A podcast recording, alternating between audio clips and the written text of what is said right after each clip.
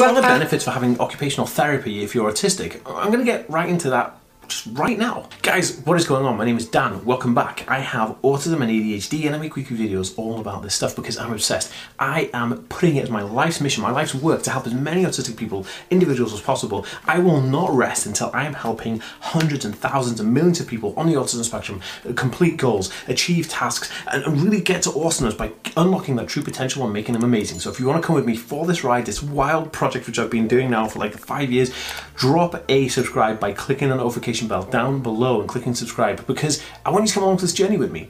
And you can also follow me on all the other social media platforms. Uh, I'm all on all of those, and my links are down below. Also, because I upload four videos every single day on those. Okay, so guys, occupational therapy and autism very interesting i didn't have occupational therapy until i was 32 years old oh my goodness I went all my life without occupational therapy, right? And I didn't really know about it. I was doing a talk for an autism conference in Wales, and it was a really big autism talk, a big autism conference.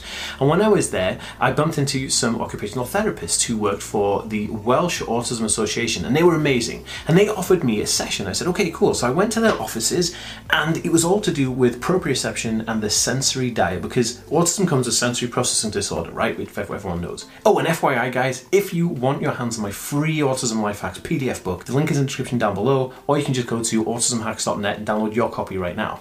So, with this occupational therapy, I didn't know what to expect. Now, I went in there and I was mind blown. What an occupational therapist does is they look at the section of your, your condition that you need most help with, and they will help you with strategies in that just that one one place of that condition. So for me, it was proprioception. Like I, I could open a door but not open it wide enough to go through because I wasn't sure my spatial awareness. And this was all to do with deep muscle activation. I couldn't I wasn't activating my muscles. So they gave me the sensory diet to do, which I put into one of my courses, which is the Autism Acceleration Academy. I'll leave a link for that down below if you're interested in checking that out.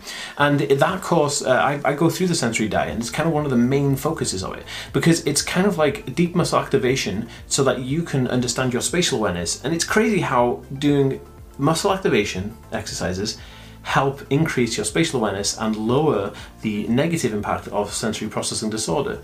Now, for me, occupational therapy was life changing. I, I, know a lot of people have issues with, um, you know, going to see therapists and things like that, but I'd highly recommend speaking to an occupational therapist if you have insurance that covers it or you have access to it with your healthcare system uh, in the country that you live in. I know here, I had it with the NHS here, which is our National Health Service, um, but, you know, a lot of people don't have access to, to occupational therapy.